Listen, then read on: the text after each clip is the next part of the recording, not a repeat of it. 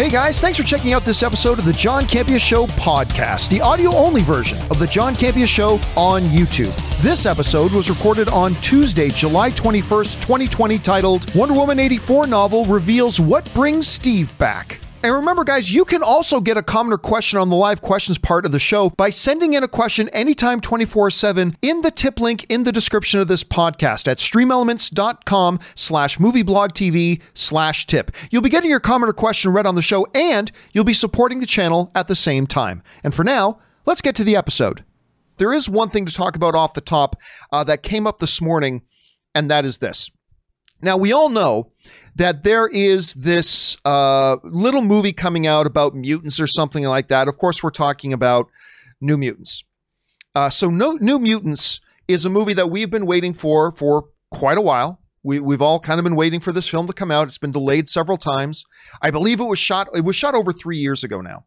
We're literally over three years since this movie was shot, and it got delayed and delayed and delayed, and now it's supposed to come out end of August. That's probably going to get a delay as well at some point or the other. Now, there's also been a lot of speculation over the last while that maybe New Mutants would end up, I don't know, maybe going to directly to Disney Plus or to streaming and stuff like that. At any rate, this morning when I got up, uh, just a couple hours ago, I noticed this stuff going around on the internet. That did you see? A trailer leaked for the New Mutants that says streaming on Disney Plus on September 4th. Did you see it? Okay. So that's really ramped up this uh, all this whirlwind going around the internet this morning that uh, Disney Plus is going to have New Mutants on September 4th. I want to talk for, for a little bit about why that's not true. But then I also want to talk about why there's a possibility it could be true. All right. So we're going to spend the first little bit here talking about why this stuff about New Mutants is coming to streaming in December or September 4th is not true. And then we'll talk a little bit about why there's a chance it could be. So let's talk about this. Now, the, the trailer in question, in case you guys haven't seen or heard anything about it, this is up on Reddit, of course, the source of all truth. But this was, of course, put up on Reddit, and it's it's this uh, it's this trailer. So this is the trailer we're talking about. Now, I'm going to talk about three reasons why I don't believe New Mutants is coming out on Disney Plus on September 4th. Like it says, you can see right there, right at the bottom of it, streaming exclusively September 4th. Here are three reasons why I don't think this is real. Number one, the trailer just looks fake. We'll talk about that in a second. Number two, there are contractual issues with HBO. Number three, there are contractual issues for theatrical release. We'll go through each of these one at a time. We're going to start off by looking at this trailer itself and just the fact that this trailer looks incredibly fake. And here's why. They do a pretty good job of cutting this thing together, but I want you to notice something. Uh, look at the typography, look at the fonts of New Mutants, the styling of it, and all that kind of stuff. Okay, I want you to pay attention to that. Now we're going to go back, we're going to go over to where did it go? It's up here. Here we go. Look at this screen that comes up in the middle of nowhere that just suddenly says streaming September 4th. Watch this. Do, do, do. Did, did, did you catch that? Did you catch that? Okay, now, first things first. Let's look at the black the background blue. They tried to make this look like Disney Plus's background blue, but you're going to see here that it actually you can tell they're two different background images. So look at the background blue there. Now look at the Disney Plus one. The actual Disney Plus one, all right? Now look again look at the background and then look at the one with the September 4th date on it. They're clearly different background images. They tried to make it look similar, but they're clearly different background images. Also, I want to say, look at look at the font. I mean, if that doesn't scream some guy who just opened up uh, Photoshop and typed in a date, I don't know what else does. I really don't know what else does other than that. Um, so yeah, I mean, just there are just too many telltale signs here that this thing is fake. The fact that they're not using New Mutants typography, the fact that the background, the Disney Plus background image is clearly, even though only slightly, it is clearly different. Again, take a look at that image and now look at the Disney Plus one. They're clearly different, all that kind of stuff. So, number one, the trailer itself just looks fake. So, that's the first thing we'll talk about here. The second reason why I don't think we're about to get New Mutants announced to be releasing on Disney Plus on September 4th is there are contractual obligations with HBO. Um, And this was kind of pointed out a number of months ago. Uh, a lot of the bigger outlets went into this in detail about, you know, the fact that New Mutants, as well as a number of other Fox based films, they have pre existing contracts for when their streaming starts. They're going to HBO. They have other contracts. In this case, HBO is one of the big things. So anything that goes to streaming, as far as New Mutants goes, or stuff that came out from Fox, they first got to go over to HBO. So there's contractual obligations with HBO. Now we go on to the third part is that there are contractual obligations with the cast and director and others involved for this film to actually have a theatrical release. This was pointed out earlier this year on um, Variety, which pointed out in another article that there are contractual obligations involved here, that this has to go theatrically. So, number one, the trailer looks fake. Number two, there are contractual obligations for when it does, when New Mutants does goes to streaming, it needs to go over to HBO first. And number three, there are contractual obligations and issues for this thing to be theatrically released. So there are a number of different things here that point to the fact that this announcement is probably fake. It's pro- that trailer is definitely fake, but I mean that this whole news and rumor about September 4th is probably fake. That being said, all right? That being said, there is also there are reasons that if you are somebody who wants to believe that this is true, there are reasons to hold on to, legitimate reasons to hold on to. Let's start with this. We've got a panel coming uh, at the Comic Con at home that's coming up here. There is a panel coming of New Mutants, right? Now, the fact that they're doing a panel does not mean they're about to announce they're going to streaming. But, you know, with them doing a panel, you think there might be a big announcement? Probably announcement about the new theatrical release date. Or it is conceivable that this new this big announcement will be that they're going to go to streaming and maybe Disney Plus.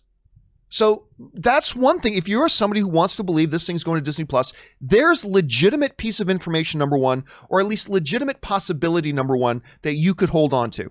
There is this upcoming panel, could be used as a platform for announcing it going to streaming. The second thing that you could hold on to here is even though there's contractual obligations for this to go to HBO, it is conceivable that Disney went to HBO and said, let's make a deal for us to get these streaming rights back. Because, well, you know, here's the thing, uh, dear friends at HBO. Hmm.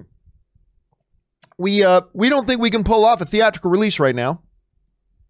We don't think we can pull off a theatrical release. We need to put this thing on streaming. You got the streaming rights. Can we make some kind of deal here? And maybe Disney paid off Warner and HBO to get the streaming rights back. That is conceivable. It's not like nothing like that's ever happened before, so that's possible. Also, the third issue about the contractual obligations for this to get a theatrical release. Same thing with HBO. Disney could have theoretically gone to the people involved and said, listen, we would like to put this thing straight to streaming. Can we work out a deal to get you to release the theatrical release clause in your contract and pay you X amount of money or whatever? So if you're looking for reasons why maybe you could believe this thing's going to streaming, number one, we've got that upcoming panel at Comic Con at home. Number two, they could make a back channel deal with HBO to get those streaming rights. Number three, they could also make another back channel deal with those eh, interested parties who have those clauses in their contract about this movie getting a theatrical release. It could be resolved. So there's a bunch of reasons why, if you think it's coming out, I got to tell you, you're not crazy because there's enough there to maybe hold that belief. But I will still say, though, I find it highly unlikely. Not impossible. I just gave you a bunch of reasons why it's not impossible. I still think it's unlikely because if you're Disney and you're trying to get this New Mutants movie out there, is it worth the hassle and expense to you, if you're Disney, to go and pay another couple of million dollars to HBO to get the streaming rights back right away? To go and pay more compensation to everybody you had that contract with that says this got to get theatrical release? Is it worth, is New Mutants worth your time, energy, and money to do all of that to forego a theatrical release and get it put on to Disney Plus? I don't think it is, but maybe Disney does. So my position on this right now is simply this. I don't think that this is legit. I don't think we're getting this announced on September 4th but I gave you a bunch of reasons why it's not impossible. Question is for you guys. What do you think is going to be going on here with New Mutants? Do you expect it to get a theatrical release, whether it gets its current release date or not? Or do you expect, you know what, John, I think there's enough information there to say we can expect this thing to drop on Disney Plus. What do you guys think? Jump down into the comment section below and let me know your thoughts. All right, guys. With that down, let's get into our main topics today. And how do we select our main topics here on the John Campea Show? Well, you know, it's up to you. You guys come up with our main topics by going anytime 24-7 over to www.thejohncampeashow.com slash contact. Once you get there, you're going to see a form. Fill it out with your topic or question. It's totally free. Hit submit, and then maybe, just maybe, you might see your submission featured as a main topic here on the John Campea Show. With that down, let's move on to main topic number one. And our first main topic today gets submitted to us by Chris Brickner, who writes HBO Max has been out for about two months, and Variety reported that it will lose all eight Harry Potter movies. What is going on with HBO Max? That's a good question. Along with not being on Roku and Amazon, losing the Harry Potter franchise so early seems like another misstep. What are your thoughts on this? All right, thanks a lot for sending that in, man. And yes, yeah, you're absolutely right. Word has come out that in, I believe it's late August, all eight of the Harry Potter franchise movies are being removed from HBO Max. And I know, I personally know, a number of people who the whole reason they got HBO Max, some people for the Justice League stuff, whatever, but I also know a number of people who specifically got it because they wanted that Harry Potter content. Well, the Harry Potter content is going away. Within months of HBO Max launching, they're losing one of the biggest franchises in film history. It's going away. Now, according to the report in Variety, uh, NBC Universal has had signed a deal for this a while ago. HBO Max was only ever going to be able to have the Harry Potter stuff for a certain amount of time, and it looks like it's probably going to end up on Peacock. I just hate saying that name. It's probably going to end up on Peacock. There's no official word right now saying that that's the case. There's no official word right now saying that the new Harry Potter movies will indeed end up on Peacock, but everything seems to line up that shortly after we see the Harry Potter movies disappear from HBO Max, they are probably going to end up finding their new home on another streaming service that isn't on Roku, another streaming service that isn't on Amazon Fire, and a streaming service that isn't letting you use HDMI cables, which we talked about on yesterday's show. But it does look like Harry Potter's going to be going to uh, going over to NBC Universal. On the one hand, listen, I'm not a massive Potterhead. I, I, must admit, I'm not a massive Potterhead. And my autofocus is trying to focus on Daniel Radcliffe. Yeah, I try to focus on Daniel Radcliffe too. On the one hand, this is understandable because, you know, pre existing deals. But it does seem like if you're Warner Brothers, this is a significant misstep. This, this does seem like a significant misstep to me. You need to hold on to this franchise. You got to do whatever it takes to hold on to this franchise, especially in the midst of the streaming wars that we have right now, where you got Disney Plus making a whole bunch of moves. Obviously, you got Amazon uh, Prime, which is killing it right now. We got Hulu, which is probably actually maybe my favorite streaming service is probably Hulu. You have all these other services out there it becomes incumbent that if you're a company like Warner Brothers and you got your own prime time major streaming service, that you would have your major properties. Now, again, I understand there were deals that were signed prior to HBO Max being a real thing. But I think if you're HBO, remember how we were just talking that it doesn't really seem like it's financially worth it for Disney to pay all that money to get the streaming rights to the New Mutants back? Well, if you're Warner and HBO, it is worth the money to make sure you hold on to those streaming rights for Harry Potter. But who knows? Maybe Universal is pricing them out of it. That's the thing right now. Question is, guys, what do you think about this?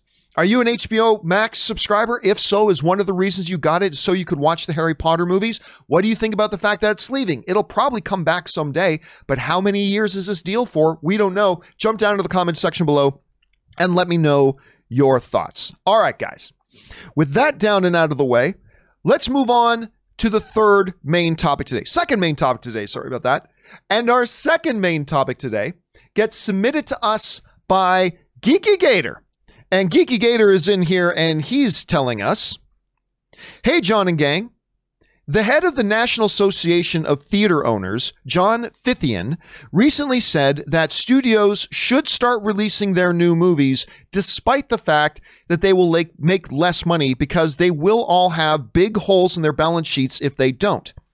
Do you think studios should start rolling out their films in an untraditional approach, or is this a biased statement from Fithian? All right, thanks a lot for sending that in, man. And yes, for those of you who don't know what he's talking about, John Fithian he is the head honcho of the organization of theater owners. They're called NATO, North American Theater Theater Owners.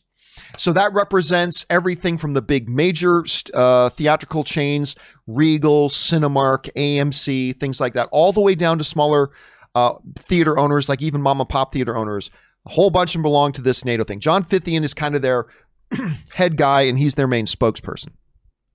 Now, we know we just talked the other day about the fact that Tenet has been, re- you know, bumped off the release schedule again.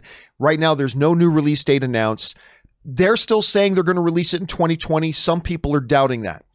But Fithian, the head of NATO, was asked about this specifically. And yeah, he's basically saying he believes it is a mistake for, for studios to be delaying the releases of their big movies right now. He said, now the studios have been great partners with us. They're, they've stayed very much in communication with us. They always let us know what they're thinking. We knew about them delaying uh, Tenet long before they made it public. They've been great partners, but we think they're making a mistake. And here's his rationale, and it's not bad. But Fithian's rationale is this. Distributors should stick with their dates and release their movies because there's no guarantee that more markets will be open later this year. Until there's a vaccine that's widely available, there will not be 100% of the markets open. Because of that, films should be released in markets where it is safe and legal to release them, and that's about 85% of the markets in the US and even more globally. They should release their movies and deal with this new normal. Studios may not want may not make the same amount of money that they did before, but if they don't start distributing films, there's going to be a big hole in their balance sheets. This is a $42 billion a year business.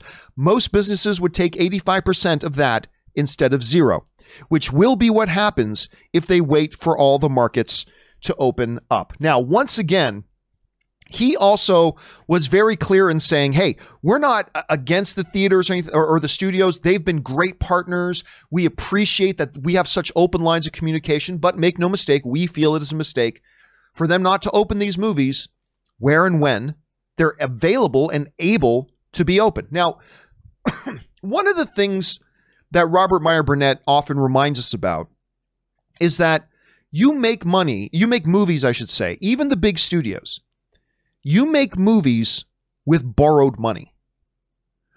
And the longer your movie situation, and we're talking about money in the tens, sometimes hundreds of millions. And the longer you wait for these movies to be released, the more and more interest starts accumulating on those debts. And it becomes more and more of a burden, increasing the amount of money you need to make on these movies as you move forward and as you move along. In the situation like Tenet, I mean, it's an expensive movie. Tenet is like over a $200 million movie. Some, some saying upwards of $250 million movie. That's going to be expensive to just sit on. That's going to be expensive to just sit on and not do anything with. So the question arises, should they, if, you know, if there's a lot of theaters open come, you know, the end of July, if, a, if 80% or 85% of the markets in the United States are open and available and ready to, you know, open movies. Wouldn't it be smarter, John Fithian suggests, wouldn't it be smarter for those studios to release those movies in the markets that are open and at least make that money back right now rather than sitting on the debt waiting for a day that right now you don't know how long you got to wait? I personally don't know where I fall on this. With all the movie theaters being closed, I don't know where I fall on this. Like, for instance, right now, Obviously, 85% of theaters are not open. Regal and AMC, they all said they're going to be opening their theaters at the end of July. I don't know if they're still going to open at the end of July with the fact that, you know, there's no new movies to show later in August.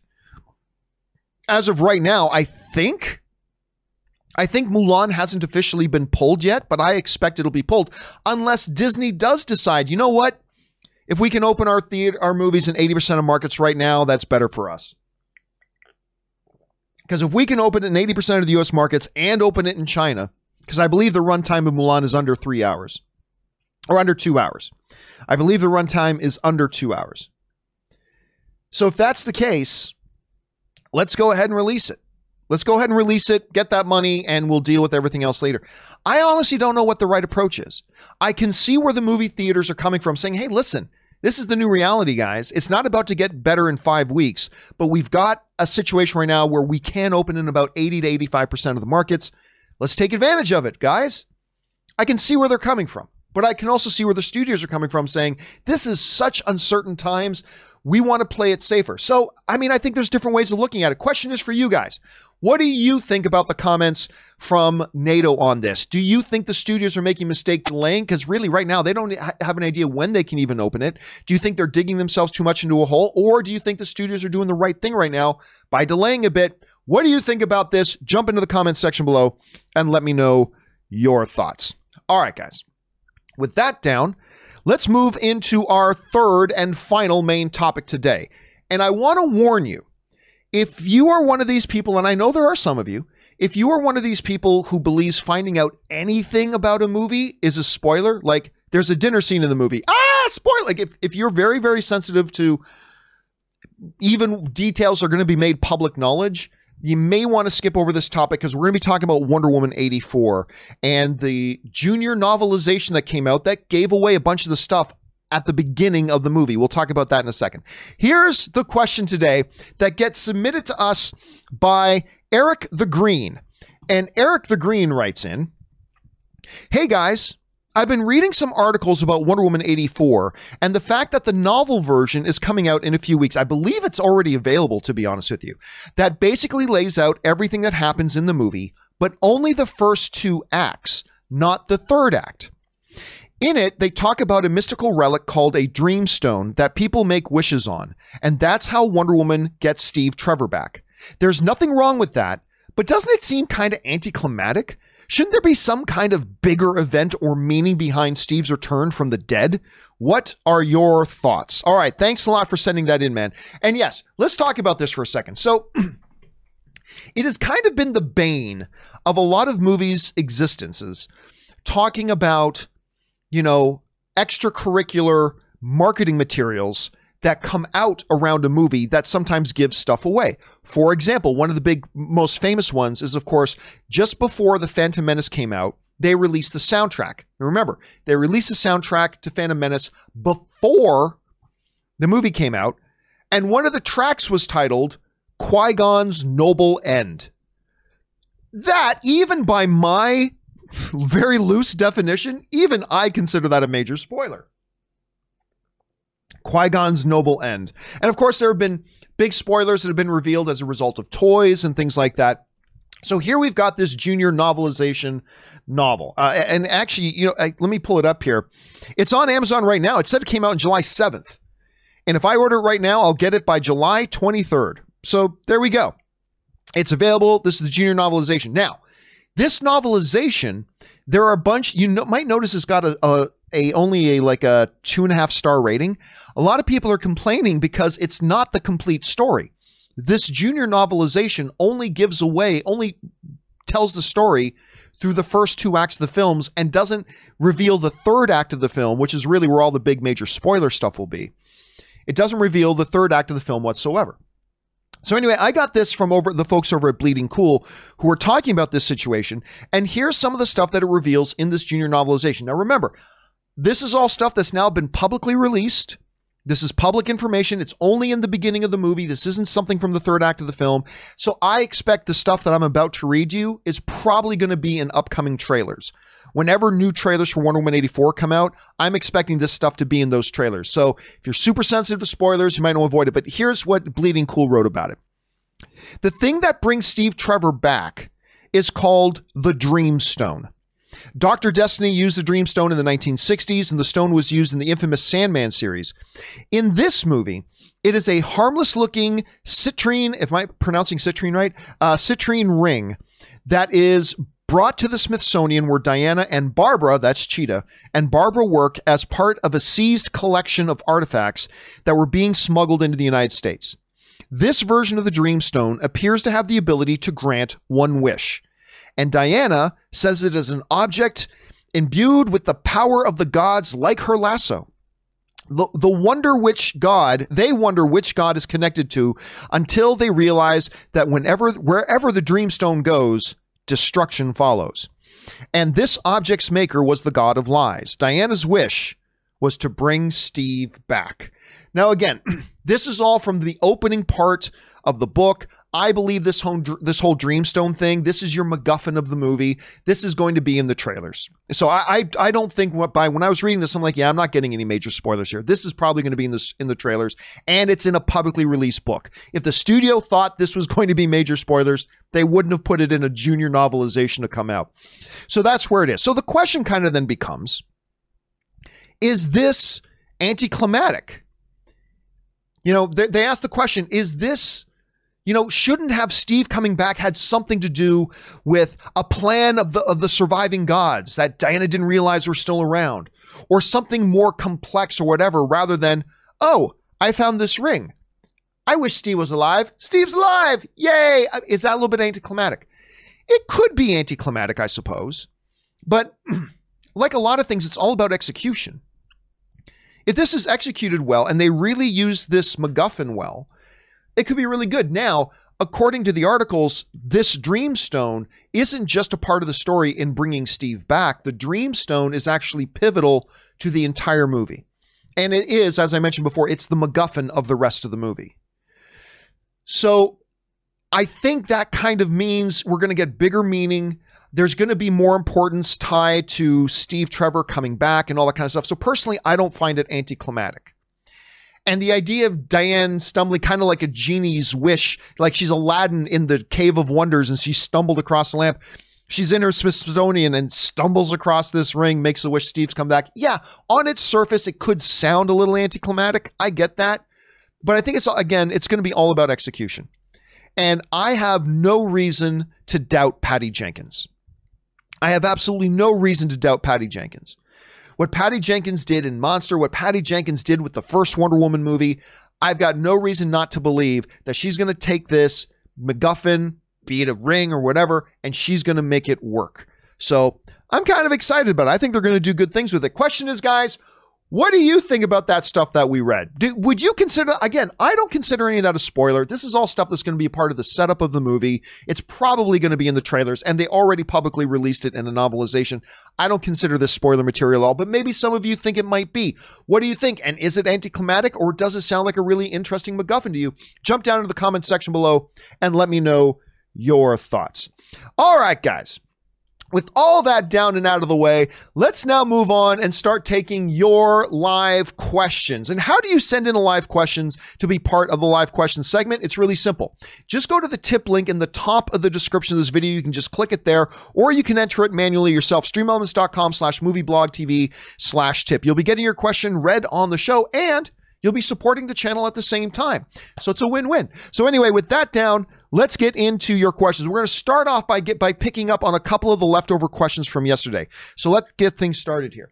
Actually, you know what? I'm going to turn on my AC because it's starting to get a little bit warm in the San Fernando Valley. All right, here we go here. Star Wars Rocks writes, Hi, John.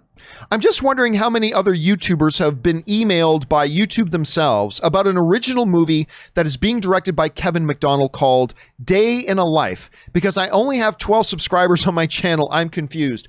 Well, I mean, it's not unusual that a company will send out mass emails to its members or subscribers, whether it's YouTube or something else, to promote something they have coming up. So that wouldn't be unusual. I personally have not received anything about this particular project.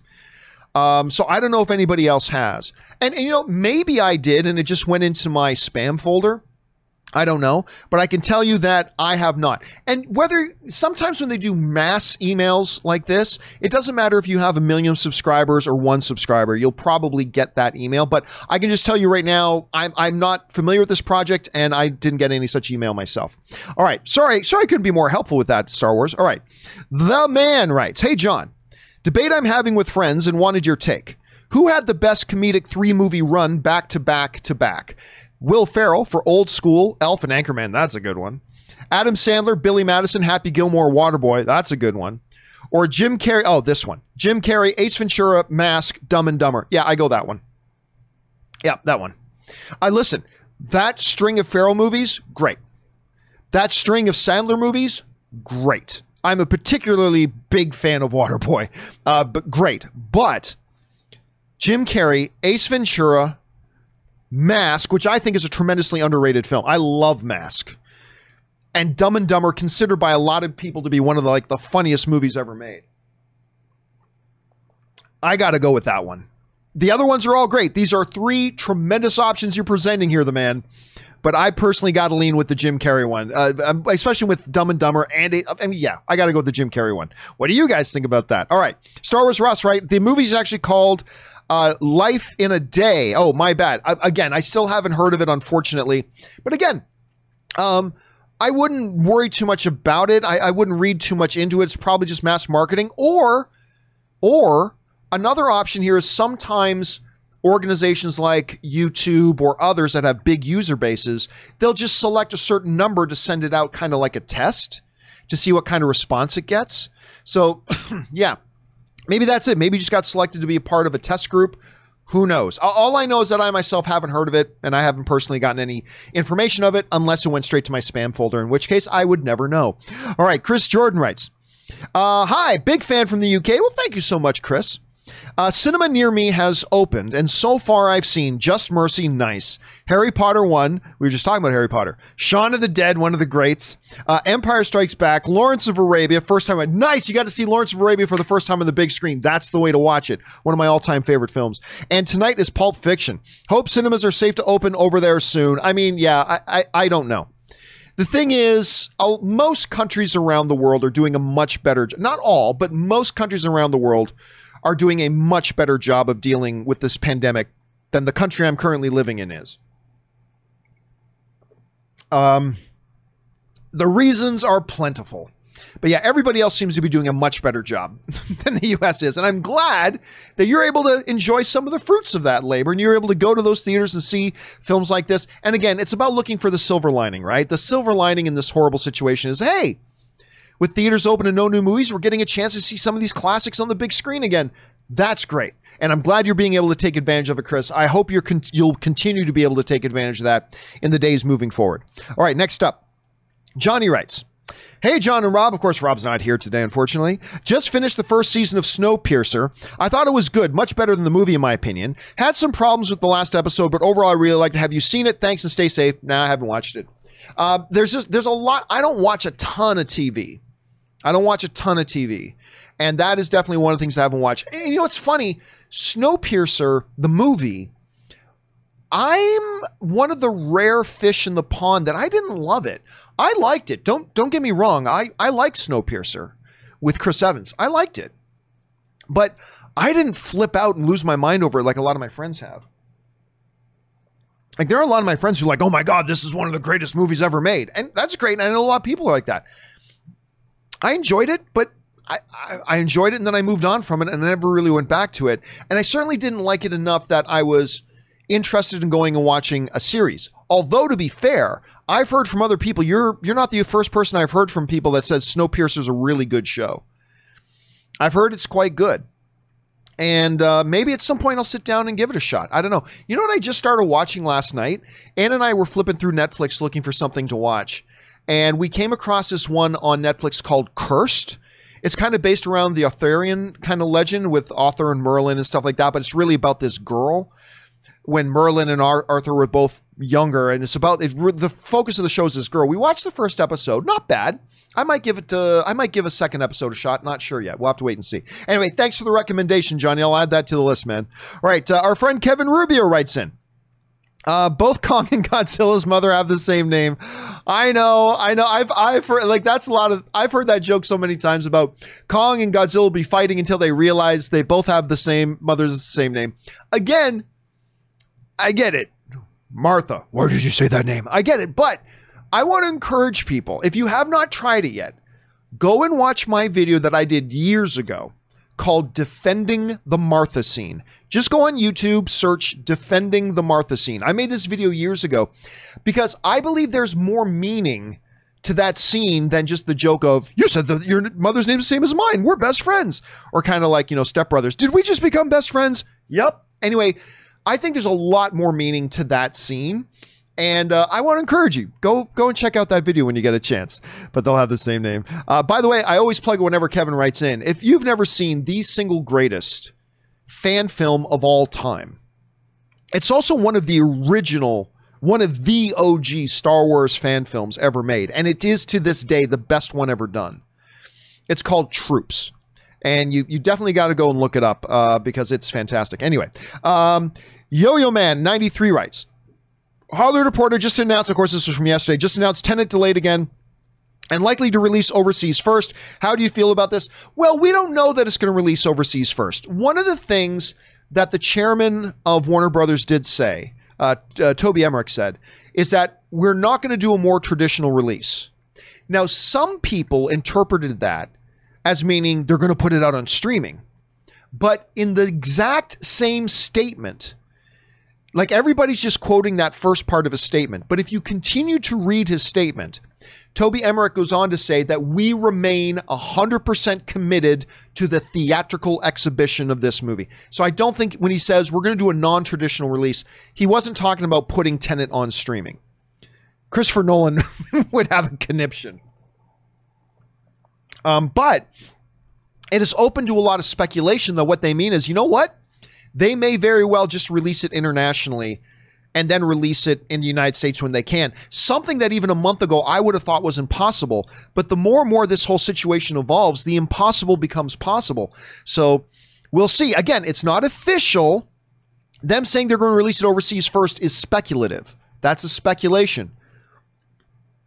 But with today's environment, it's not impossible to believe that speculation. So let's see how that kind of turns out. All right, Magic K writes Two hour limited rule for China theater is not mandatory. Some of the films re release in the theater now are already two hours plus. Again, I, I, can only tell you what I've been reading on all the major outlets, and all the outlets are saying this is a movie moving forward. This is a rule, a two hour limit in the Chinese theaters, at least for now. So we'll see how this evolves. For those of you who missed yesterday's show, China, at least according to IndieWire, Hollywood Reporter, whatever, China has allowed movie theaters to open, but they're saying they to keep people exposed as limited as possible, two hour limit on the movies. Because their rationale, right or wrong, their rationale is if you're in a room with somebody who has COVID, the longer you stay in that room, the higher the chances get that you could contract it. I, I mean, and that that's a fair thing to say. That is a fair thing to say. I don't know if I agree with that as a basic for logic to minimize your movies to two hours, but we'll have to see how that kind of evolves. All right, Drake uh, writes Hello from Canada. Hello, Drake. Uh, do you think companies could launch their movies on their streaming services, but charge per viewing on top of the monthly service to act like a movie ticket for theatrical films? Could this be an option to make up some loss in revenue?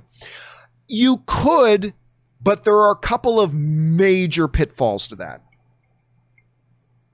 Major pitfall number one, and this isn't the biggest one. So let's start with the smaller one first. Major pitfall number one is the same problem with any major movie trying to release on VOD. You're not going to make anywhere near the money that you would putting it in theaters. Because what are you going to charge for it? 20 bucks? Great. In Los Angeles, 20 bucks buys me one movie ticket. Now I can have seven people sitting down in my living room and watching the movie for 20 bucks. They're losing incredible amounts of money. But that may not be the worst option if you're just trying to make the best of a bad situation. The second pitfall, though, and this is the major one for the specific scenario you're proposing here, Drake, at least from, from where I'm sitting, is this. You would have a revolt amongst your user base because we as customers we're very diva-ish. We are. Come on we are. I am you are. As as consumers we are very diva-ish. We are. And maybe we have a right to be. But if disney plus for example came out and said all right we're going to release soul on disney plus. Okay. You're going to lose tons of money but all right you're going to release soul on disney plus. I'm a paying member of disney plus. Great But on top of your monthly membership, you also have to spend $25. Maybe that's not unreasonable. Maybe. Maybe that's not unreasonable. It's possible that is not unreasonable. But people would be pissed. Consumers do not like being charged extra for something. The amount of revolt that you would get from Disney Plus subscribers going, hold the hell up. I already pay for Disney Plus. If you're putting on Disney Plus, you give me the movie. I mean, that's what a lot of people say. And maybe it wouldn't be unreasonable for Disney to pay to charge a little bit extra from that.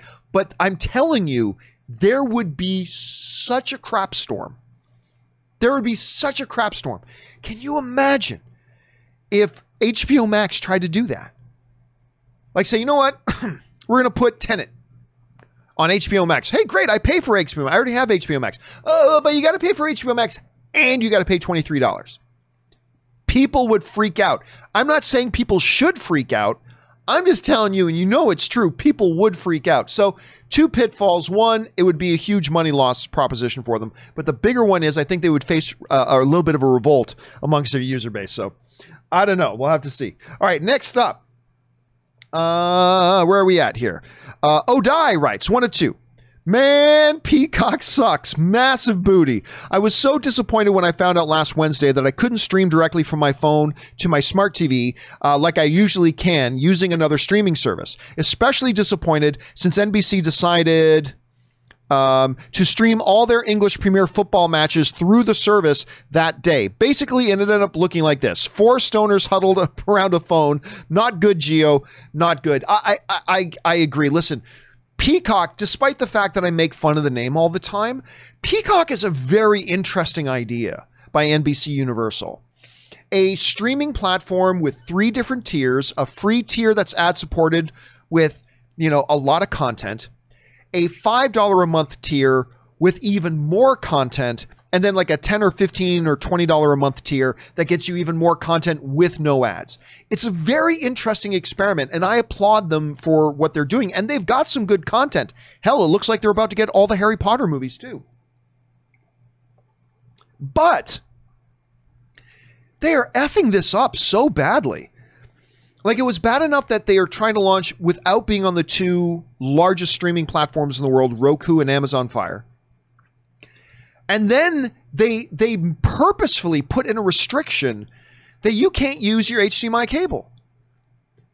Which there's a lot of people, I myself have done this. I've had a streaming service on my laptop that's not available on a, a streamer like a Roku or whatever. Okay, I play it on my laptop. I plug an HDMI cable into my laptop and plug that cable into my big 75 inch television that's hanging over the fireplace so I can sit down and still watch it. But they're not letting you do that.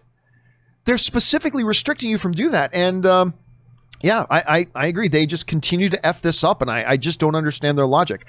You can go back and see Rob and I discuss that more in detail on yesterday's show. We, we talked about that for like 10 minutes. Anyway, uh, I feel your pain, Odai. I feel your pain. All right. Ben Rayner writes Hey, John. Cyborg's dad in Doom Patrol not is uh, uh, not only uh, Jackie Chiles in Seinfeld, but he also played J'onn J'onzz, aka Martian Manhunter, on Smallville.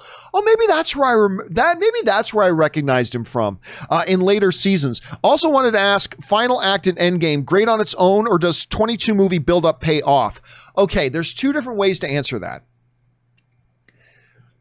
Endgame is the ending of Endgame is is very good on its own but it's nowhere near the impact or the special without the 20 plus movie buildup. A lot of that ending, that whole ending battle sequence, a lot of the big pop comes from the foundation and our knowledge of the 20 plus films that came before it.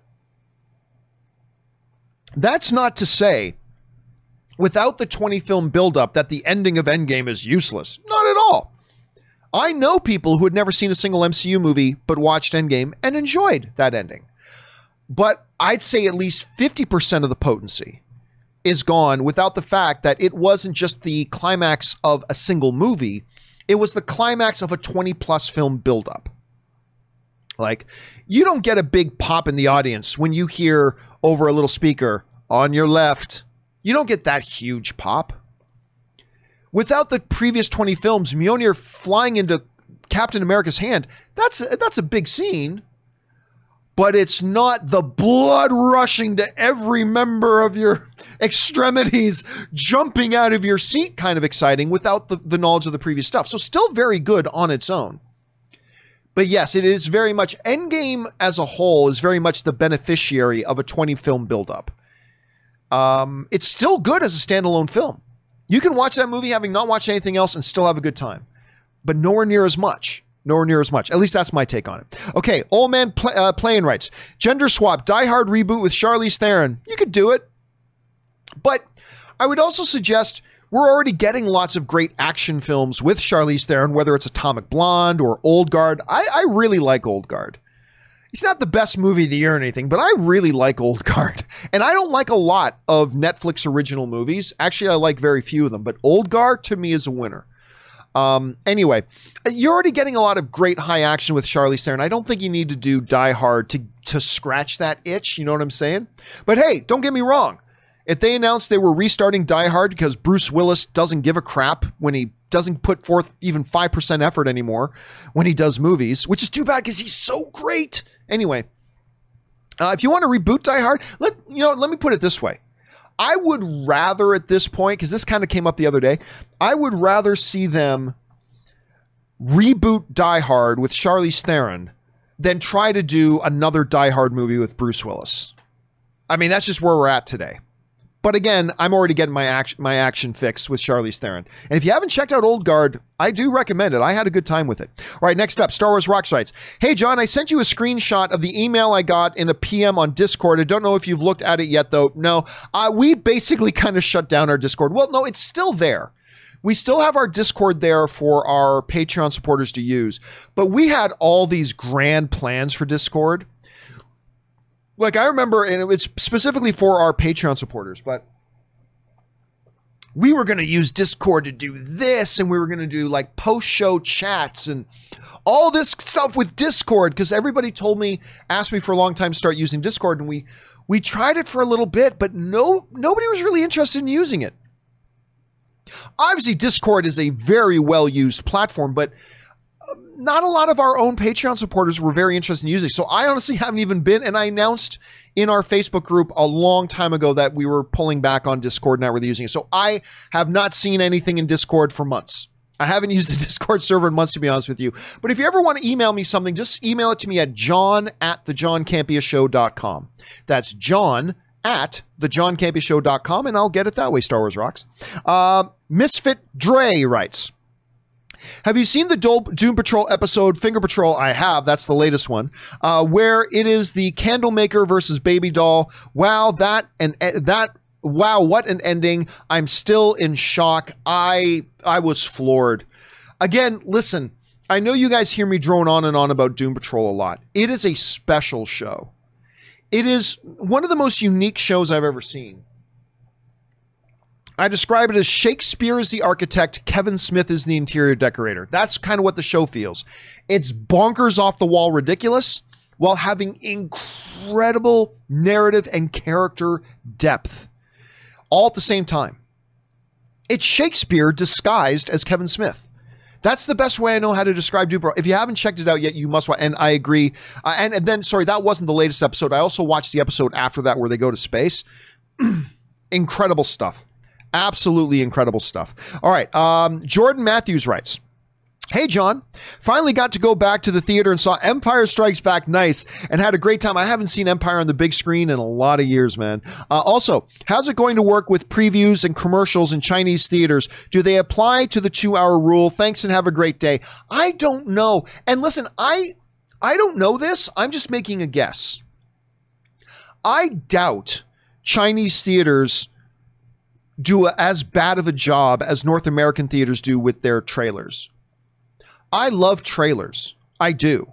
I lo- hell, I'm doing a documentary uh, right now. I am working on a documentary about movie trailers right now. I love movie trailers. But it has gotten obscene how long they play movie trailers for before a movie starts. You tell me movie starts at seven, and I pay you money for a ticket for a seven o'clock show. Don't be starting my movie at seven twenty nine or seven thirty. Like we seriously get twenty five minutes of trailers. It's ridiculous. I doubt. I don't know this. I'm speculating, but I'm willing to bet money that China doesn't do it like that. I bet China has a lot less than that. And so my guess is Jordan, because that's a great question. But my guess is, and it's just a guess, that it's not nearly as much as an issue there as it is here. So my guess is it probably doesn't take, you know, the pre-roll into account. It says altogether two hour max length of a movie, however much longer that's added with the trailers and whatever, which probably isn't as much as they do it here. And it is a obscene amount they do here. They've got to do something about it. But yeah, there's that. All right, good question, man. Ryan Loner writes. Following on yesterday's comment, Jackie uh, Chiles, uh, Cyborg's dad, was actually a recurring character on Seinfeld as the spoof.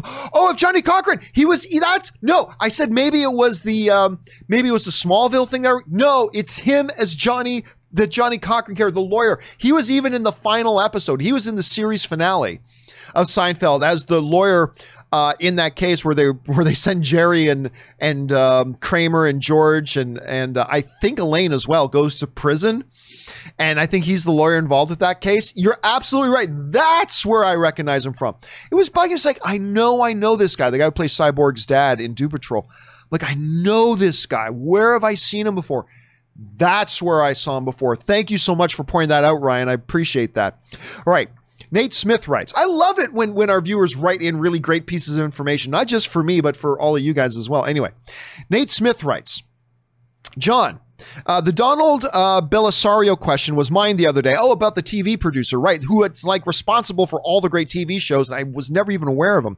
Uh, Bellisario is a legend in TV. Mark Harmon wouldn't have a TV career if it wasn't for Bellisario. Uh, but I do love Harmon's movie, The Presidio. That's another good one of his. Yes, with Sean Connery and Meg Ryan. Great movie. I do like that one. But but again, when you talk about Mark Harmon, look, obviously Mark Harmon's been doing this NCIS show or whatever the letters are for like 16, 17 years. Like one of the most successful runs of TV shows ever in history. But it doesn't matter how long it runs, it doesn't matter how many awards he wins. When I think of Mark Harmon, I don't even think of the Presidio. When I think of Mark Harmon, I think of summer school. I always have, I always will. To me, that is the image of Mark Harmon I will always have. Forever and ever, Amen. That's that's the one, but that's a good one. That's a good one to point out there, Nate Smith. Well done. All right, Nick writes. Hey, John, what do you think is the most underrated theme in all of movies? Personally, I think the best and most underrated is Burning Homestead when Luke returns home and finds his home destroyed and it signals the start of the hero's journey. Uh, that's it's hard. I don't know. I honestly don't know. Uh, when I think of of you know soundtrack music, particularly scores in music, I think of the big pieces, the ones that we all already know you know, uh, Howard Shore's Lord of the Rings stuff, anything by uh, John uh, Williams, uh, Hans Zimmer, you know, all these big ones. I was actually just this morning, I was again listening to What Are You Going to Do When You're Not Saving the World? It's a long title. What Are You Going to Do When You're Not Saving the World by Hans Zimmer. It's, of course, basically the Superman theme. Boom, boom, boom, boom, boom, boom. I, I, I can listen to that song every day, at least once or twice a week when I get in my shower before starting the show. When I get in my shower, I say, I gotta say it quietly. I got, I gotta say, "Hey Google, play What Are You Going to Do When You're Not Saving the World by Hans Zimmer. And it plays that, and I'm in my shower, bum, bum, bum, like I'm just kind of rocking out. It's as ridiculous a sight as you can possibly imagine. Uh, but yes, but I don't really know about the underrated ones. I, I don't know, because my mind just goes to the bigger ones. So I'm not sure, but that's a good pick, Nick. That one's a good pick. All right. Nick also writes, also, have you ever considered streaming on Twitch and making the VODs only available to subscribers? I listen to you more than I use Spotify, and I know that uh, so much other people do too. Uh, people can still listen for free, but to rewatch, they need to be subbed. I have considered all sorts of possibilities like that and others um, for over a year now. Ever since that whole thing with YouTube and you know, you have to designate whether your video is for kids or not, and you can be fined up to $70,000 for every. I mean, ever since that, but also there have been other issues. Um, I've been kind of contemplating and looking for alternatives to YouTube. Uh, and don't get me wrong, I love YouTube. I do YouTube. I mean, for a free service, it's crazy. They make a lot of money off me, but for me, it's it's a free service essentially. Um, Twitch, I don't know if Twitch is the right platform for me. I don't know. But listen, I have thought I the best option I came up with. The best option I came up with was making the John Campea show exclusively for Patreon supporters. Exclusively for Patreon supporters. And every day I would put up one or two of the segments up on YouTube just as a way for people to continue to, to discover the John Campea show and find it and maybe want to sign up to get the full two hour show every day. I have considered that. And I'm not going to lie, it's something I still consider. I, I still think about it. I, I haven't, I think there are a few drawbacks to it. But here's the thing if I just had, hell, if I had 15,000 subscribers, that's plenty Oh, 10,000 subscribers. If I had 10,000 subscribers, that would be well more than enough. Hell, if I had 7,000 subscribers, that would be well more enough, well enough for me to pay Ray and Jonathan and Rob and my my my own bills and then all the expenses that go along with the John Campea show, the studio rental, the equipment, the the software services that I have to rent on. It would be more than enough to do all that if all we had was 7,000 subscribers. I wouldn't need 30,000 viewers a day. I just need those 7,000 subscribers. So I've thought about it. I've thought about it. Um, but I've never really gotten close to pulling that trigger. I've never I've never really gotten close to pulling that trigger. Um, I think this is the way we're doing it for now. Probably will be the way we do moving forward. But I'm always up and open to better ideas. I'm always open to better ideas, Nick. Thanks for sharing your thought, man. All right, next up, Tyler Yeats writes, "Hey John, a nearby theater is playing older movies. This weekend, Harry Potter and the Prisoner of Azkaban and Avengers, nice, will be there. I really want to go as I love both, but want to be sure they're keeping. They are keeping. I want to go, but not sure. Uh, they are keeping. I don't. I don't mind wearing a mask. You want to be sure they are keeping what? Like keeping people safe? I mean, I would just call the theater saying, hey, what are your safety protocols for your theater? And if they don't have many, don't go if they say we require mask severity who enters the theater, uh, we have social distancing in our seating, we have gap seating, reduced show times, blah, blah, blah, then I would go. I mean, again, my whole rationale is this I feel safer going into a movie theater, and I'm only speaking for myself. I would feel safer going into a movie theater with those types of precautions than I do going into a grocery store. I mean, we got to go into grocery stores to get our food, but we are going into grocery stores. And I would honestly feel safer in a movie theater that had the right safety precautions in place. So I would give them a call. And again, I, I'm, you don't have to agree with me. You don't have to agree with me. It's fine if you don't. But if they had those precautions, hand sanitizer everywhere, requiring everybody who enters the building to be wearing masks, requiring people to be wearing masks if they're not eating food, having space between the seats and all that kind of stuff so you're not up against other people. If they did all that, I would personally feel comfortable going. There's still a risk but they've minimized the risk. And that's what it's about, at least for me.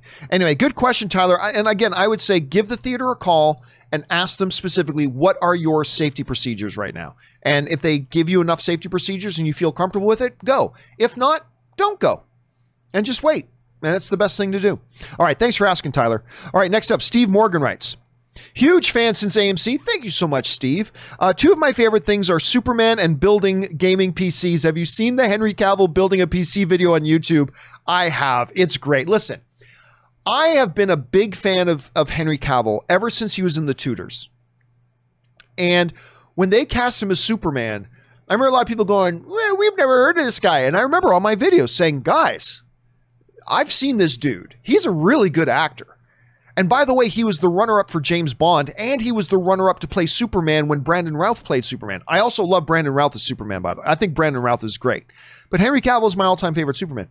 But also, I mean, I just fell in love with the dude.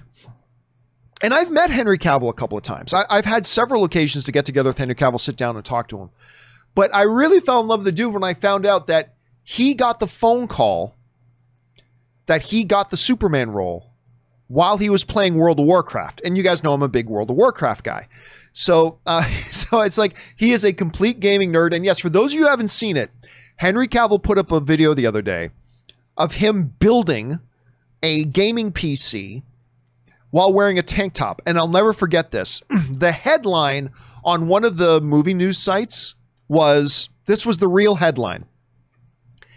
Henry Cavill builds gaming PC in a tank top, impregnates thousands. Which is a ridiculous headline, but also pretty glorious. And yeah, it's cool. It's it's nice seeing because you know all these actors will profess, "Oh, I've read comic books my whole life." I bet a lot of them never have. I love playing video games. I bet a lot of them haven't. But it's nice seeing a guy who is a through and through true geek, like Henry Cavill, uh, doing this sort of stuff. So yeah, it was a fabulous, uh, fabulous uh, video. If you haven't seen it, go look it up. Just look up Henry Cavill building PC. It's great. All right. Next up, uh, Casinema Reviews writes Yesterday I watched The Lighthouse, crazy movie, and then that night I watched Harry Potter and the Goblet of Fire with my parents, which means I watched two movies in a row that involved Robert Pattinson and mermaids. Funny coincidence. True. Two very, very different Robert Pattinson movies. But listen, one of the great things about Pattinson, which, which is one of the reasons why when they announced Robert Pattinson and everybody cried, Where the Twilight Boy? And I, I was one of the only guys online going, hold up, guys, hold up, time out. He's a great actor.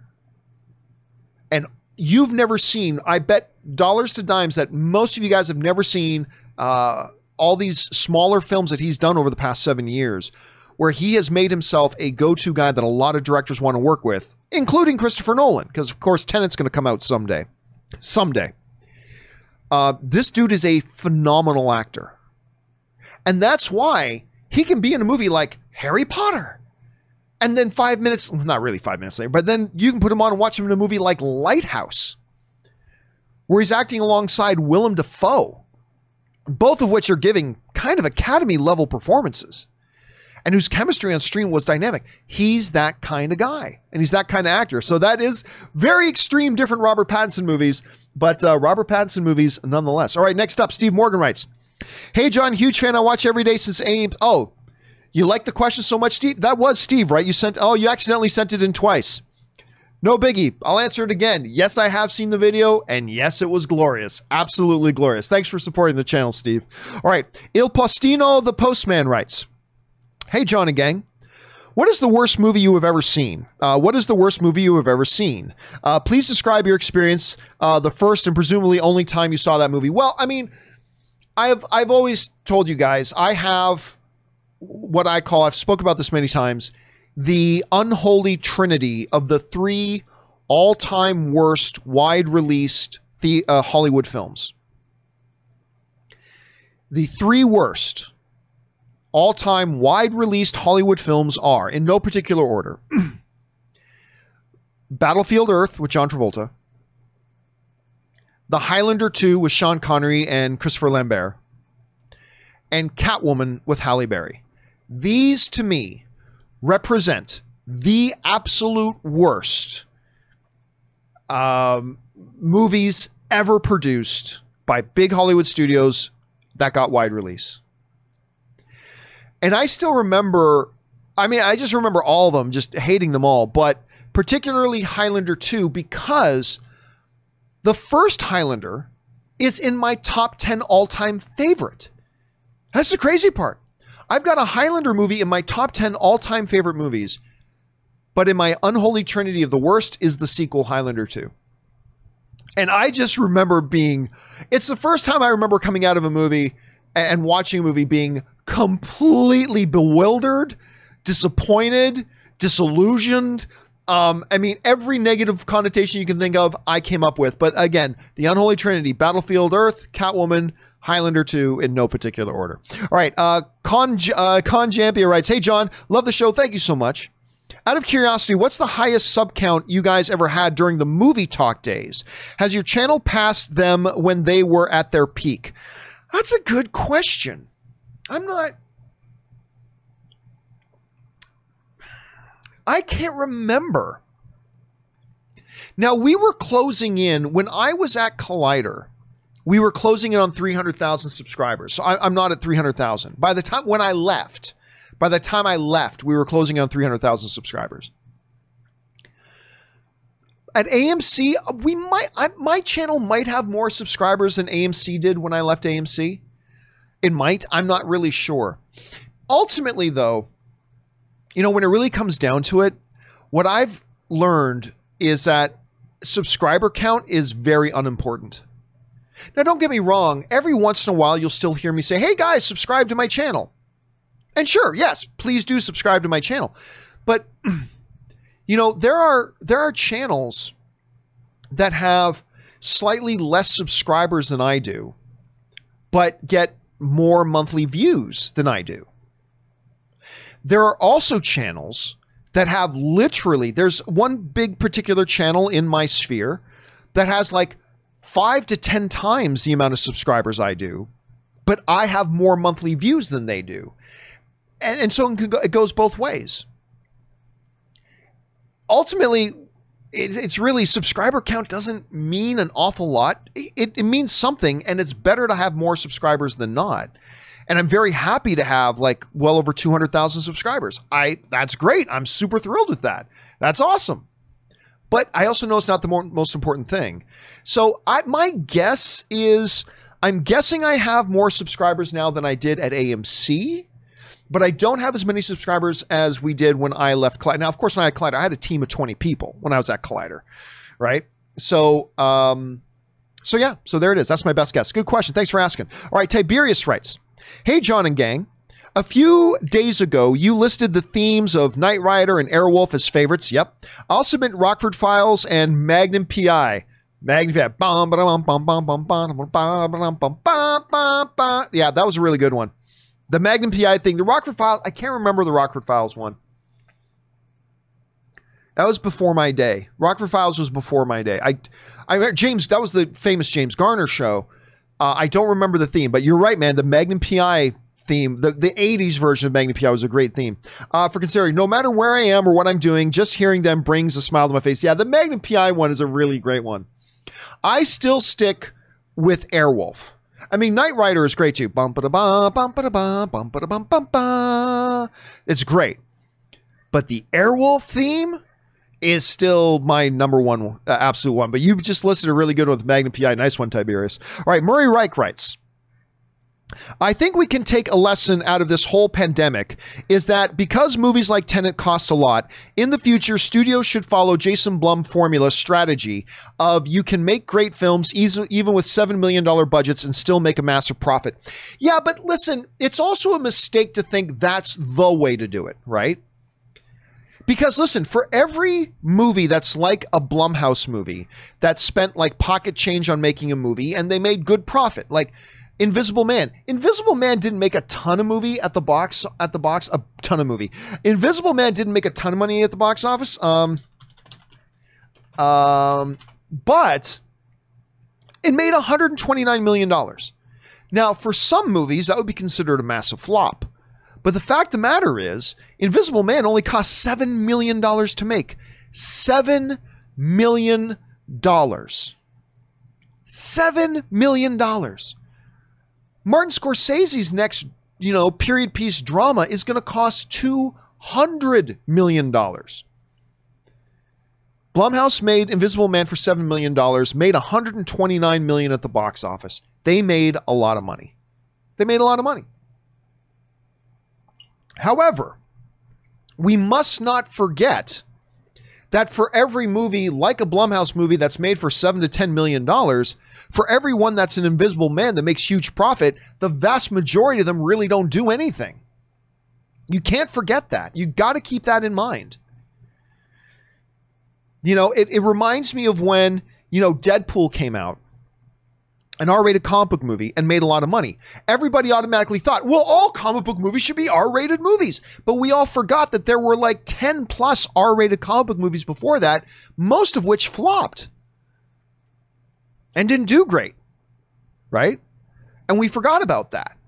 We always think, oh, if it happens once, that should become the new normal. So it's not the norm. What Jason Blum does, and, and with Blumhouse, what they're able to do is very special and very unique. What it tells you, though, I don't think the lesson is you should make your movies for $7 million. I think the lesson is you can make great movies without needing to spend $250 million to make a great movie. But I also believe there's always going to be a place and a need for all types of movies. There is a place and a time for some $200 million blockbusters. There's a place and a time for a $7 million film. There's place and a time for a 1 million ultra low budget movies. You know, like um, Blair Witch Project or, yeah, or, or um, uh, what's the other horror one with the found footage in the house with the ghost right? I can't even remember the name of that uh, horror franchise now. Anyway, there's there's room and a place for all of them. The answer is not all movies have to start doing this. I think it's just studios need to remember there are all different types of movies and they should invest in all of them. And maybe if you're thinking about spending $250 million in a movie, maybe there's probably a way you can spend a lot less. Not 7 million, but you probably don't need 250 million. Listen, District 9, which we all love, District 9 was made for like 30 something million dollars. Incredible visual effects heavy movie made for like somewhere between 30 and 60 million dollars. It was really cheap. You can make these blockbusters for less, but they don't all need to be $7 million movies. But I think there are lessons to be learned there, Marie. I think you're absolutely right about that. All right, next up. Murray Reich also writes, I don't know if you've heard, uh, but the Blue Jays are moving. Yes, I have heard about this. The Blue Jays are moving their home games to Buffalo due to the Canadian government denying them uh, because of coronavirus spreading, which makes sense, I suppose. But still, that sucks for them, though. Yeah, it does. So, for those of you who don't know what's going on, the Canadian government and the the reason the the coronavirus has flatlined in Canada while it's still massively spiking in the U.S. is because the Canadian government took it much more seriously.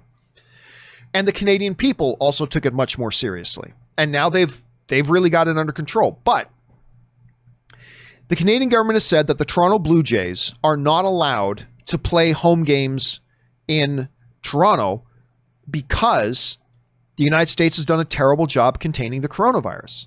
So they don't want teams of Americans coming across the border and they don't want the Toronto Blue Jays constantly going into the US where there's a massive COVID problem and then coming back into the country and doing that 80 times. Back and forth, back and forth, back and forth. Canadian government has just said no. It's, the the borders are still closed. Canada has built their wall, basically. Um, it's funny, a lot of countries around the world right now won't let Americans travel to their country because this country has done. I love this country. There's a reason I live here. I love this country. But this country has done a piss poor, pathetic job of dealing with the pandemic. And it's just a reality. And every other country in the world is like, yeah, you guys suck at that. So we're closing, we're, we're not letting your people travel here uh, under regular circumstances. And the Canadian government, I think they've made a very smart decision. I mean, it's just not safe for them to just allow a team to go back and forth, back and forth, back and forth across the border right now while the pandemic is as is at the problem levels that it is when Canada's done a good job of dealing with it. So it's a tough situation. It's difficult and it does suck for them. I get it. But guess what? They can still play. Just go into the US and stay there. You know, and play the games out of Buffalo. Great. So there is a solution there. The Blue Jays will still be able to play. It's a nice little boost for Buffalo. Buffalo's gonna gonna have some pro sports being played there while the Bills aren't playing. Great. And the, while the Sabres are playing, although Sabres are coming back here today soon. Um, so it sucks, but it was necessary. Yeah. Anyway, uh, John uh, Klobuchar writes Fun fact Stan Lee's catchphrase, Excelsior, can be seen on the New York State flag. Uh, that is interesting since Marvel Entertainment is located in New York. Coincidence? Yes, absolute coincidence. The word Excelsior was around uh, before Stan. I don't think Stan Lee created the word Excelsior. I could be mistaken about that, but I don't think he created the word Excelsior. So I think that was around before. So I do. I could be wrong about this, by the way. I could be wrong about this, but I do believe it is an absolute coincidence. Uh, so yeah, there's that. Anyway, next up, Lewis M writes, uh, "Hey John, my girlfriend can't dislike a movie. I've shown her terrible movies behind the other, and she genuinely likes them. I've tried movies like Battlefield Earth, Aloha, and Transformers. Uh, Revenge of the Fallen. Uh, do you have any movies that might work? Well, I mean, listen, some people have a gift that they're just able to really enjoy hard work. Because listen, even all my unholy trinity, like Highlander 2, Battlefield Earth, Catwoman, some very talented people worked very hard to make those movies. Take take none of that away. Some very talented people put in a lot of very hard work to make those movies. And if your girlfriend has the gift of being able to appreciate that, uh, regardless of the quality of the film, that's a gift to be. So- I wish I had that gift. I'm not going to lie. I wish I had that gift. I really do. So don't try to don't try to, you know, yuck on her yum on this. You should just appreciate that she's got that gift because that means you can take her to watch almost anything. You at least know she's going to have a good time. And that is a gift, my friend. Treat it as a gift. Treat it as a gift. All right. John Argoat Rodriguez writes it's been a while since my last question. I feel oh, don't feel bad about it, dude. If you want to send in a question and support, that's great. You're under no obligation. Don't feel bad about that, dude. Um, I was fired from my job of nearly two years by my boss. His reason for firing me when I asked was, "I don't like you." what a way to go! 2020 is no one's year. Oh, that sucks, dude. I mean, I, at least your boss is straight up honest with you. I mean, I guess you'd rather get your boss telling you the truth than giving you some BS answer. Um, but yeah, that sucks. And you know what? Even if, listen, I know lots of people in my life, right? And as do you. And I bet all of us know two people that are both good people, but they do not get along. I certainly know a number of people in my life that are that are good people and that I like, but they do not get along at all even though they're both good people. That's just the thing, man. Like, we are all different and unique. And sometimes we just do not mesh with another person. There's just somebody, there's just another person who may be a very good person, but I just don't jive with that. I mean, right? So we all know combinations of people like that. And maybe that was just you and your boss, and your boss is like, you know what?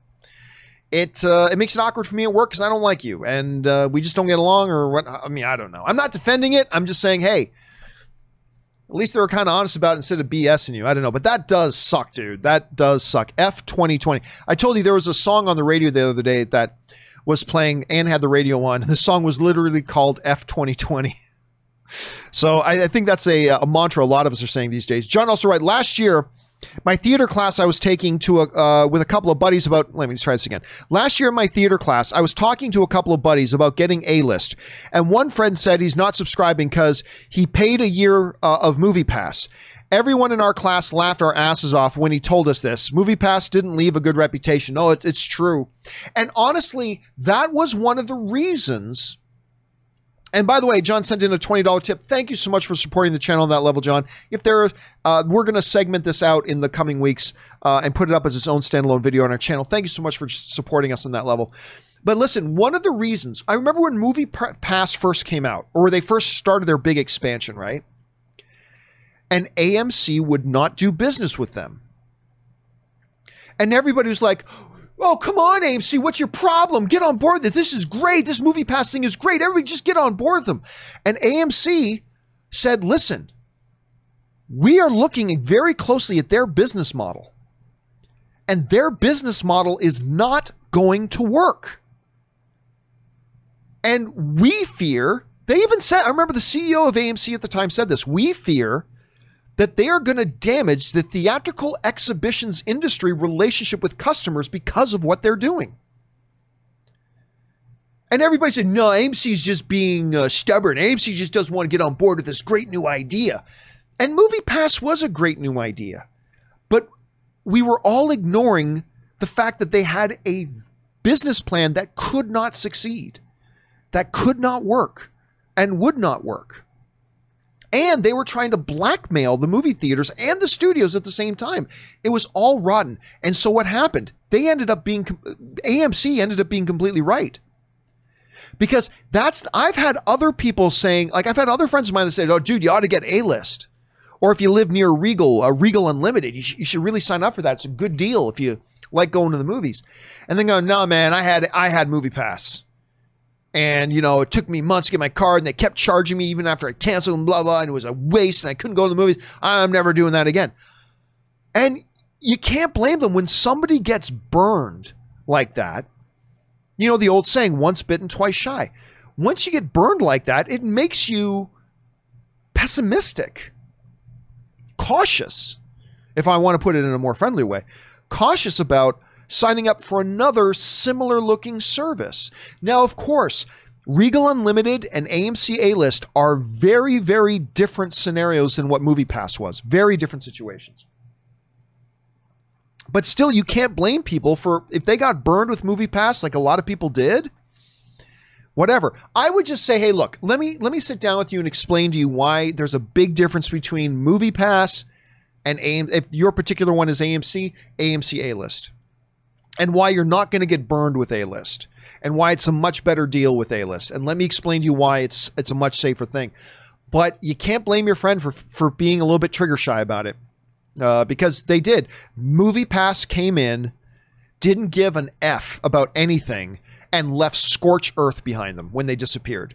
They left behind scorched earth that everybody else in the industry has to try to fix. And uh, yeah, it's, it's the type of situation it was, man. All right. Thanks for writing that in, John. All right, Keith Hannaford writes Hey, John, I've been with you since the AMC days. Thank you so much. And I'm a big fan of you and how you break down everything from movies to everyday issues. Just wanted to share my news, my new top three movies. Number three, Peanut Butter Falcon. You're not invited to my birthday party. I love that movie. Um, Inglourious Basterds, a movie I hated the first time I watched it, and now it might be my favorite Quentin Tarantino movie. And The Wolf of Wall Street, tremendous Scorsese film. Excellent, excellent movie. None of those are in my top 10 personally, but those are three great movies. And how about Shia LaBeouf making a comeback? I mean, last year was a great year for Shia LaBeouf, and now he's got that. What's that one? Have you guys seen the trailer for that new Shia LaBeouf movie? I think it's called The Tax Collector. If you haven't seen that trailer, go and look up The Tax Collector uh, on YouTube. Tax Collector trailer. It looks awesome and Shia LaBeouf looks great in it, and I'm very, very excited for that movie. All right, thanks for sharing that, Keith, and thanks for joining us ever since the AMC days. All right, Man of Steel Rules writes. The last several months, I've been searching out movies I never got around to watching, like Law Abiding Citizen with uh, Gerard Butler. Uh, with Gerard Butler and Gangs of New York with Daniel Day Lewis. Both of those movies were amazing, and I understand why Daniel Day Lewis is the GOAT. Yeah, Daniel Day Lewis is the GOAT. I, I've got a funny relationship with law abiding citizen. It's one of those movies. I still like the movie and I still recommend the movie, but it's one of those movies where the first two acts were fantastic, but the third act kind of undid a lot of the good work that the first two acts did. Like the ending of that movie, the the almost the almost the entire final act of the movie, I thought was weak. I didn't like the way they went with the final act of the movie. But the first two acts are so good, I still recommend that one. And it's one of the reasons why I'm a big Gerard Butler fan. I mean, Gerard Butler puts out a lot of cheese, yes, but I, it doesn't matter. I like a lot of his stuff. I'm a big Gerard Butler fan. I always will be. All right, thanks for sharing that, Man of Steel. All right, Alan writes Hey, John. I just saw a rumor that New Mutants will be released on Disney Plus. Well, obviously, you sent this in just before the show started. That uh, uh, New Mutants will be released on Disney Plus on September 4th. Have you heard this, and do you think this would be a mistake? I have, uh, uh, I have, like most of the marketing, and the movie looks really good. Wish this cast could continue. Again, I will point you back in case you missed the first part of the show. We made this our off the top. We talked about this right off the top of the show. Uh, I saw it, uh, you know, just a couple hours before we started the show today, and we talked about it at length. It is most likely all fake. The trailer was most likely fake. We talked about why it's fake. But I also, at the beginning of today's show, explain why there may be some reasons to believe there may be some validity to it. Again, I don't believe I don't believe it. Uh, let's just be clear. I do not believe that it's real. But I don't think you're crazy. I don't think you're insane if you think there's some possibility it could be, because I believe there are a few little pieces of information there that could make it possible for it to be real. And I, again, I, I point you back to the beginning of the show. We covered all that a little bit earlier. Thanks a lot for that, Alan. All right, Dan Ketchum writes. If rain is a problem for drive ins, why not install a roofed metal carport for each car space? Because that would cost hundreds of thousands of dollars, if not a lot more. Uh, looking at prices, I think it would cost less than two hundred thousand dollars to buy a couple of hundred. With labor, it's got to be less than five hundred thousand. Damn it, I need movies. Yeah, but how much money do you think drive-in theaters make? I mean, you're probably talking about a quarter of a million dollars to do that. Um, and then does that carport become a that carport becomes a viewing obstruction for the car behind you? Because uh, the car in front of you, if you're spaced out right, if the if the drive-in space you out right, the car in front of you shouldn't be a viewing problem. But you add on top of that now a carport that hovers above it, then you're creating a problem. Then you've then you've got a significant problem. So I I don't so there's the expense of it. There's the expense of it. Um because let me let me pull open a calculator for a second here. Let me see if I can get a calculator open here. Uh, okay, so let's say that um, the theater makes about 10 bucks per car. Okay, that comes in. You make about on average 10 bucks per car. Because after all the expenses and that you got to pay out, the money goes back to the movie studios and all the rights holders, blah, blah, blah. Let's say, you know what? Let's even be more generous. Let's say it's $15 a car. And let's say you get in 200 cars into your drive in. Okay, so that's $30,000. It's probably closer, let's say it's probably closer to 150 cars. So let's say you make $15 per car after all said and done, and that's probably being generous. And we'll say you can get 150 cars in there, although that's probably way too much. But let's say 150 cars. You are now making $2,225, right? Let me bring this over here so, just so you guys can see it. So if we're saying, again, let's say you make $15, if you're a drive-in theater, you make $15 profit per car, and you're getting in 150 cars, you're making $2,250 per screening. All right. So basically, if you're paying around a quarter of a million dollars to build all those carports, you've got to do a hundred screenings at full capacity sellouts just to break just to pay for the carports. I don't know that that's financially viable. Not to mention, you're still dealing with the problem of you're creating a viewing obstruction now for all the other cars. So, yeah, I don't think that works. I don't think that works. And by the way, I have been, as a kid, I've been to a drive in when it was raining. My mom and dad, there was a stretch where they loved taking me to the drive in. And I remember being in the back seat of the car and the windshield wiper being on. So, I mean, it's not impossible. So, but yeah, I, I think it's cost prohibitive to do it. All right. Uh, Starscream writes John, hope is all is well with you. And Rob took your advice and watched Eurovision. Uh, and uh, what a surprising treat! I also watched Flash Gordon on Blu-ray disc uh, on my 100-inch projector screen. That's nice. Still want my movie theaters back. As always, stay safe and all hail me, Starscream, of course. Yeah, listen again. Going back to Eurovision, that movie again being a Netflix original, which Netflix original movies eight times out of ten end up to me being quite disappointing. Not to mention the trailers didn't look all that great. I sat down to watch it because I had a few people tell me, uh, this Eurovision's actually better than you might think. So I'm like, all right, fine, I'll sit down and watch it. I thought it was adorable. And the music, there's the couple of the music numbers, two music numbers in particular, and I'm no, I'm not referring to Ya Ya Ding Dong. Um, one is the end song, my uh, um, my hometown, Oh my God. That song is amazing. Uh, where the mountains sing with the screams of eagles or the screams of seagulls. I love that. Uh, where the northern lights dance in colors and the magic nights unlike all surpass all others in my hometown. It is a I'm getting chills thinking about it. It is a fabulous song. It's great. But also there's an earlier number when they're at the party and they do the the song along that song that when they did that medley with all the different singers there that was great too. And overall it's just a charming little mildly funny enjoyable little film. Um, i was very pleasantly surprised by it i'm glad you had a chance to watch it too starscream. All right next up. Starscream also writes um,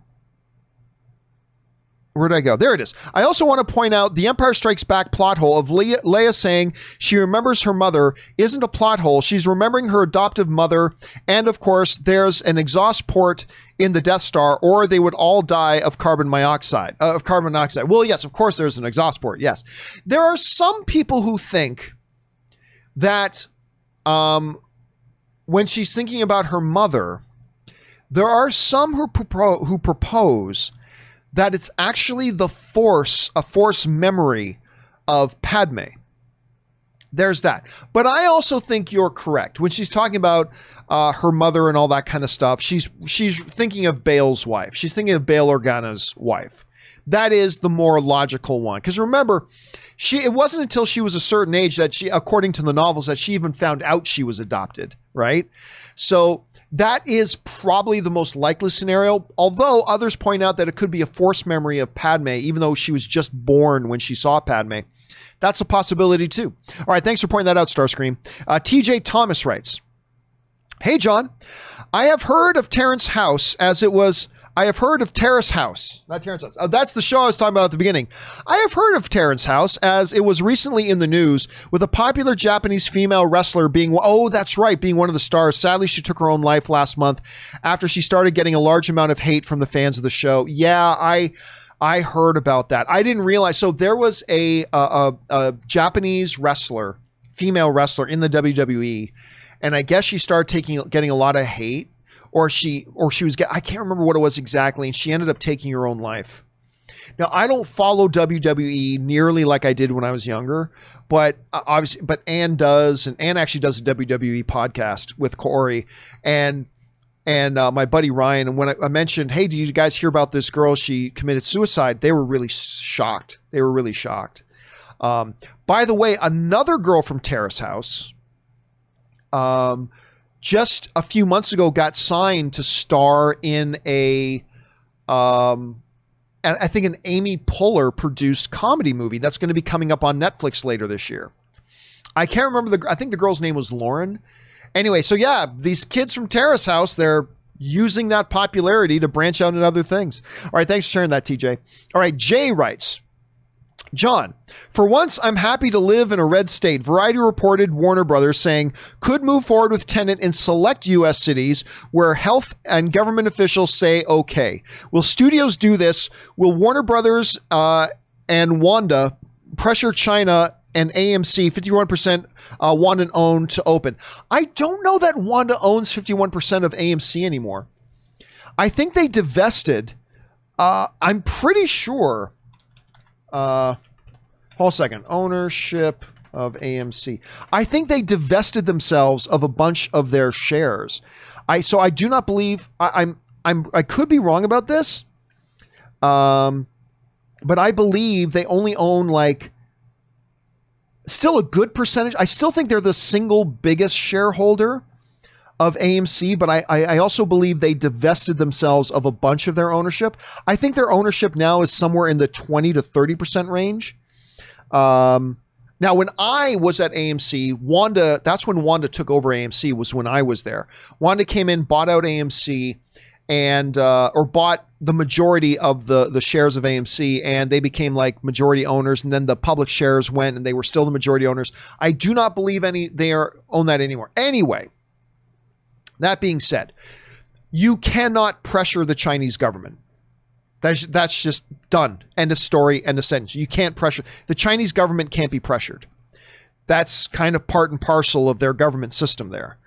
Uh, I'm not saying that's a good or a bad thing. I'm just saying you ain't pressuring the Chinese government to do anything it doesn't want to do.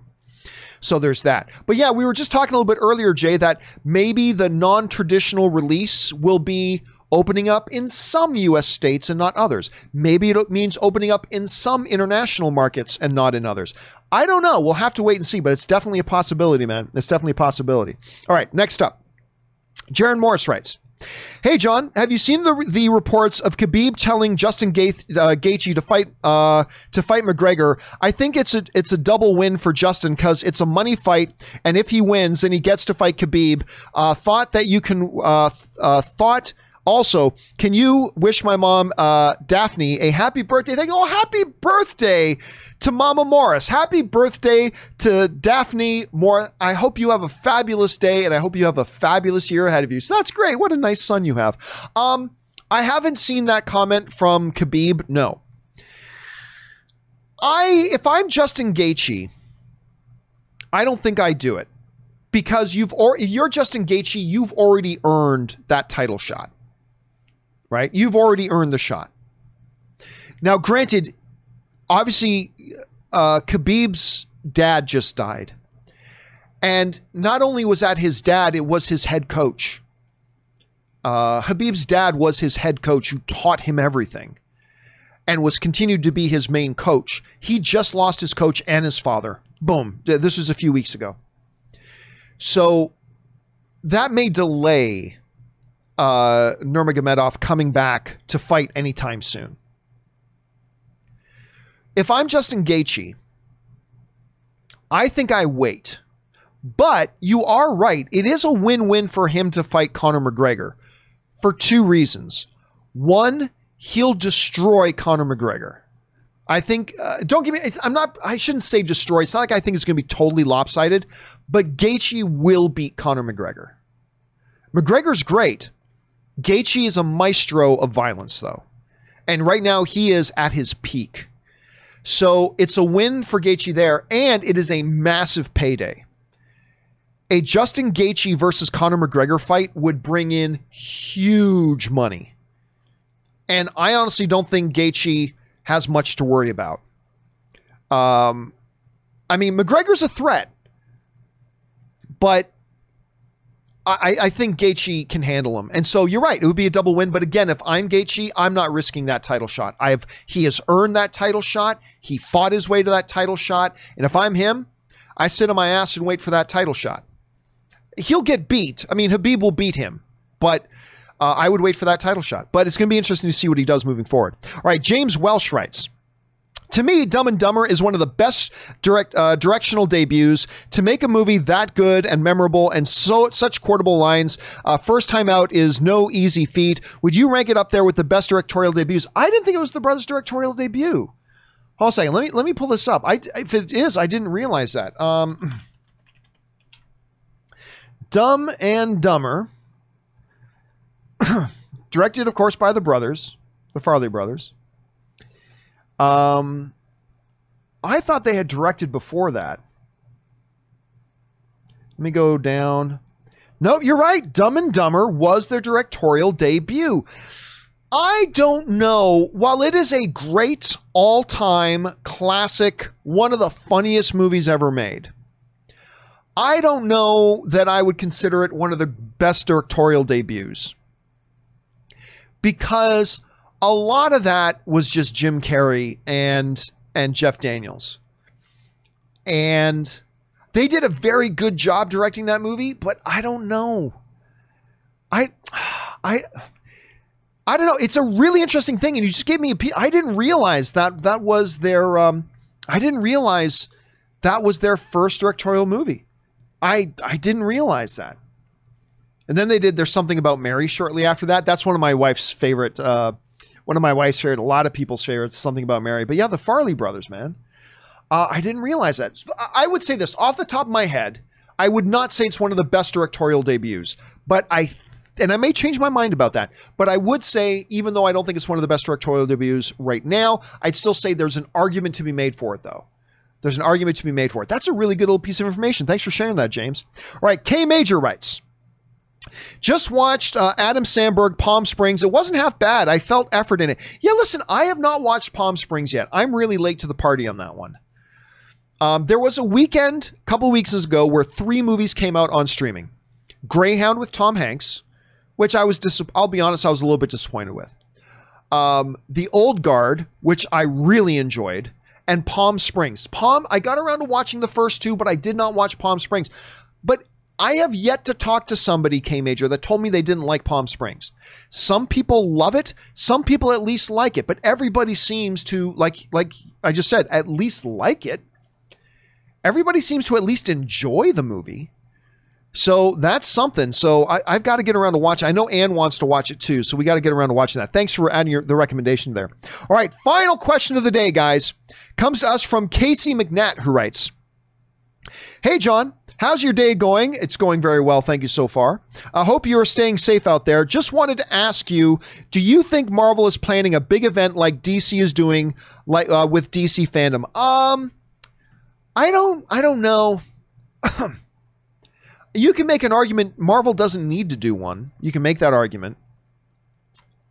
They have D23 and they have Star Wars Celebration, although they've canceled both of those. They're going to be doing at least one panel at uh, I, I don't know how many panels they're doing at Comic Con at home. They're at least doing the New Mutants one, so that's one that they're doing. But I don't think they're planning on doing that. I don't think they feel the need to do that. I wouldn't be shocked if they did. I won't be shocked if they do, but but right now my guess is that they won't. But I, I, mean, it's possible they could they could do it. Like I said, I won't fall out of my chair surprised if they did if they did it. But right now, I haven't heard of any plans to do so. And I got a feeling they're of the mindset that they don't really have a need to do it. I think DC needs to do one like this. And I think it's a good idea for them to do it. I think they can reap a lot of benefit. I just don't know if Marvel's in the same position. I don't know. Have to see. Good question, though, Casey. All right, guys, that will do it for today's installment of the John Campea Show. Thank you guys so much for being here. And listen, a special thank you to all of you who did send in those live questions. Number one, because you gave us great fun things to talk about. Number two, you supported this channel while you did it. And all of us here, thank you for that. Don't forget to come back and join us again for tomorrow's episode of the John Campea Show. Remember the new start time. 10 a.m. Pacific Standard Time. Normally, the show has been starting. The regular starting show time has been 9 a.m., but we have bumped that to 10 a.m., and we're going to at least be doing that for a while to see how that all works out. So, the start time tomorrow is 10 a.m. Pacific Standard Time. Hope you guys will join us. Guys, I said I didn't do it normally, but now I will. Subscribe to this YouTube channel if you haven't subscribed already. Do me a favor, guys. Click that thumbs up button. Leave your thoughts on any or all the topics that we discussed here today. Have some good, encouraging conversation with each other. That will do it for me now, guys. Stay smart, stay safe, take care of yourselves, and for God's sakes, please take care of the people around you. My name is John Campea, and until next time, my friends, bye bye.